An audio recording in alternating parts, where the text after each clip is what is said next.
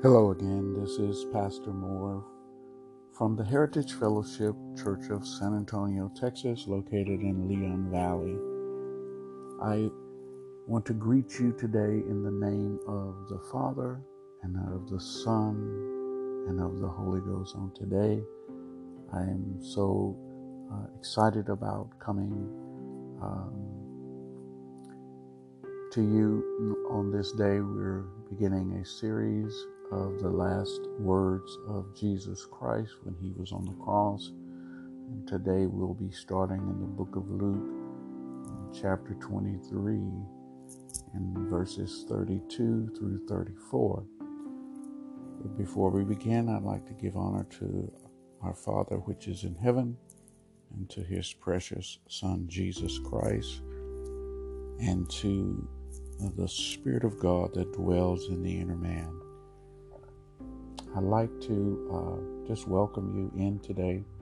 I hope that uh, you are adjusting well to uh, all the different changes that our world is experiencing because of this uh, coronavirus. And I pray that this message uh, blesses you. We're going to be doing, a, uh, like I said, a study on the last words of Jesus Christ as he was on the cross. We'll be beginning in the book of Luke, uh, chapter 23, verses 32 through 34. And I'm reading from the King James Version, and it reads as follows And there were two also others malefactors led with him to be put to death. And when they were come to the place which is called Calvary, there they crucified him, and the malefactors, one on the right hand and the other on the left hand. Then said Jesus, Father, forgive them, for they know not what they do. And they parted his raiment and cast lots. Uh, here in the book of Luke, uh, we find um, uh, Jesus, he is um, on the cross, and we find that he's between two malefactors or two criminals. That's what malefactors means. As in the Greek, um, it says uh, they led him, they led them all to be put to death for the crimes that they had committed. Uh, but we know that Jesus himself had not committed any crime. Um, but he was yet placed with these uh, thieves. And he finds himself in the middle of, of one thief on the right and one thief on the left. And then we hear these words um, Jesus speaks. And he says, Father, forgive them, for they know not what they do.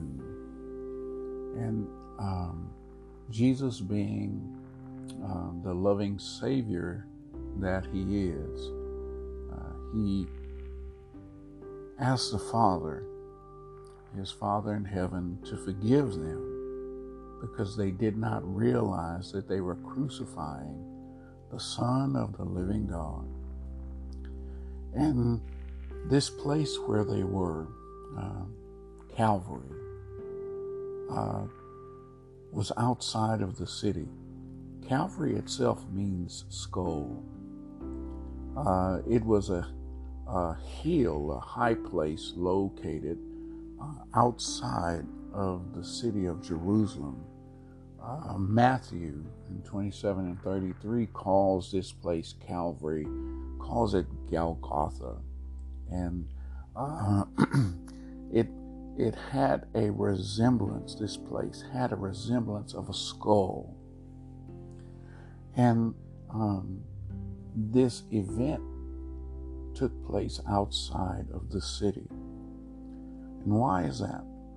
Well, in Leviticus chapter 4 and chapter 6, and also in chapter 16, we find that whenever the priest dealt with uh, the sin offering, um, they slew the animal and they saved the blood for the articles uh, to be sprinkled on the articles in the Holy of Holies. But they took the the the body of the the animal that was slain and they took it outside of the city and they burned it. Sin offering uh, was always dealt outside of the camp. Um, and like I said, the offering was burned there. And here we find uh, Jesus, who is uh, hanging on the cross, our sin offering. We find him outside of the city gates uh, because he is going to be uh, our sacrifice uh, and he is going to take on the sins of the world. Um, and I know that uh, uh, you're aware that Jesus himself, he, he knew no sin. Uh, Jesus, not being a sinner, uh, it says in Hebrews chapter 4 that he was tempted at all points like us, yet did not sin. So, why was Jesus there? Well, um, he was there because the world itself needed a sacrifice. And God had done in the Old Testament, uh, He had allowed the priest and uh, the Levites who conducted these uh, uh atonement services once a year uh, to take place. And these, there were several offerings that they could bring depending on what they had but these offerings were, were slain on the altar, the blood was taken, and the offerings was taken outside of the city to be burned. And uh, but these offerings that the priests, the Levites, did, uh, first, firstly, them being the priests, they had to make an offering for themselves, and secondly, um, this was an atonement, and the atonement in the Old Testament was a condition uh, that covered the sin. It did not erase it. So, year after year, they had to come and bring uh, a sin offering to the priest in order that their sins would be atoned for or covered. Uh, but Jesus, being uh, our sacrifice, um, he only had to give his life once. And he being also not only our sacrifice, but our high priest, uh, he also had to do the same thing that the priest in the Old Testament had to do.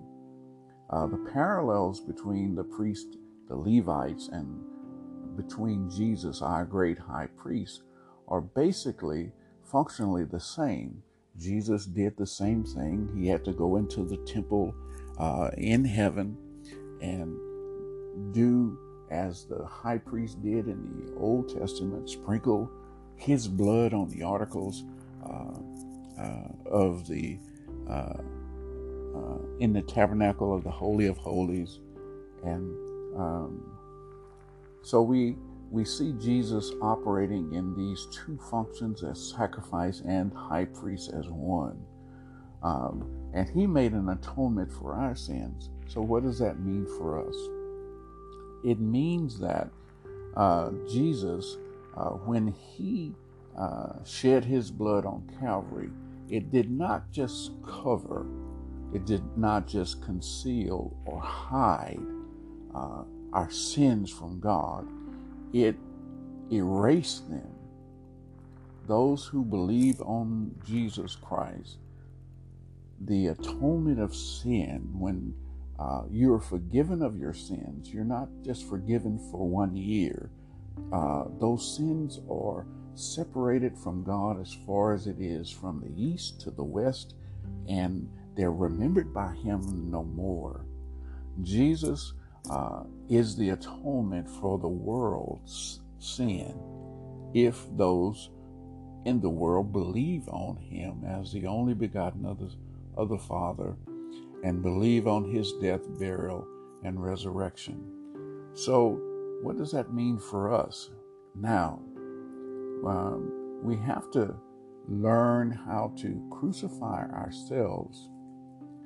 Um, let, and I want to go to a scripture over in Romans, uh, Romans chapter 12 and verse 1. I'm turning in my Bible there now. Uh, in Romans, we find uh, this scripture. It says this It says, I beseech you, therefore, brethren, by the mercies of God, that ye present your bodies a living sacrifice, holy, acceptable unto God, which is your reasonable service. Just as Jesus uh, had to present his body as a sacrifice for the world, we also need to present our bodies to Him as a sacrifice. And Romans tells us uh, uh, that we should present our bodies in this way a holy way, a way that God would be able to accept it. And it says that it is our reasonable service just to do that very thing. Now, what does presenting your body as a living sacrifice mean? Well, if we look at the Old Testament, uh, when the priests and the Levites gathered the animals, they required uh, an animal without spot or without blemish. And what does that mean? That means we have to go before God the right way for us. In order for us to present our body uh, as a living sacrifice, we have to present our body in a holy fashion. That means that if we have sinned, we have to go before the Father through Jesus Christ because Jesus is our advocate. We go to the Father and ask that our sins be forgiven. And if we want to present our bodies as a living sacrifice unto God, we need to present our bodies in the right way to God that God would be able to accept our sacrifice. And uh, Jesus uh, says, um, while he's hanging on the cross, he says, Father, forgive them. You have a perfect, unblemished sacrifice, being Jesus Christ, offered, and it was given unto the Father. And he asked that the people who were responsible for having him go to the cross uh, he says, Father, forgive them because they don't understand what they're doing. They didn't see Jesus uh, as the Messiah. They were looking for the Messiah, but they were looking for a Messiah that would come and set up and reign and rule as king. Jesus is going to come back and reign as king, but at this time, he had other people he had to save other than his own. And I thank God for that because uh, it was the Gentiles uh, as well as the Jews that Christ's uh, uh blood was can be applied to. So he grafted us in in that moment on the cross, and I thank God for that. So uh, we need the uh, the kind of Savior who has the blood strong enough to eradicate every sin in the world if we come to Him. And I pray that uh, as you are hearing this, even if you have not ever surrendered yourself unto God, if you realize that that you once you realize that you cannot um, come out of sin yourself, because I remember when I was in sin, I desired to come out, but I did not have the power to come out. But I want you to know today that if you go to God, if you go to His Son Jesus, He has the ability to give you just what you need to come out of sin, and that is His very Spirit. And when His Spirit comes upon you, comes in you, it it, it removes those things which you could not remove on your own. And for that I say, Glory to God. And I thank Him for that. And this is going to be the, uh, the end as I close here.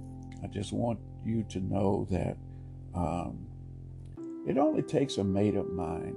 If you're sick and tired of being in sin, it only takes you to come before God in the right way.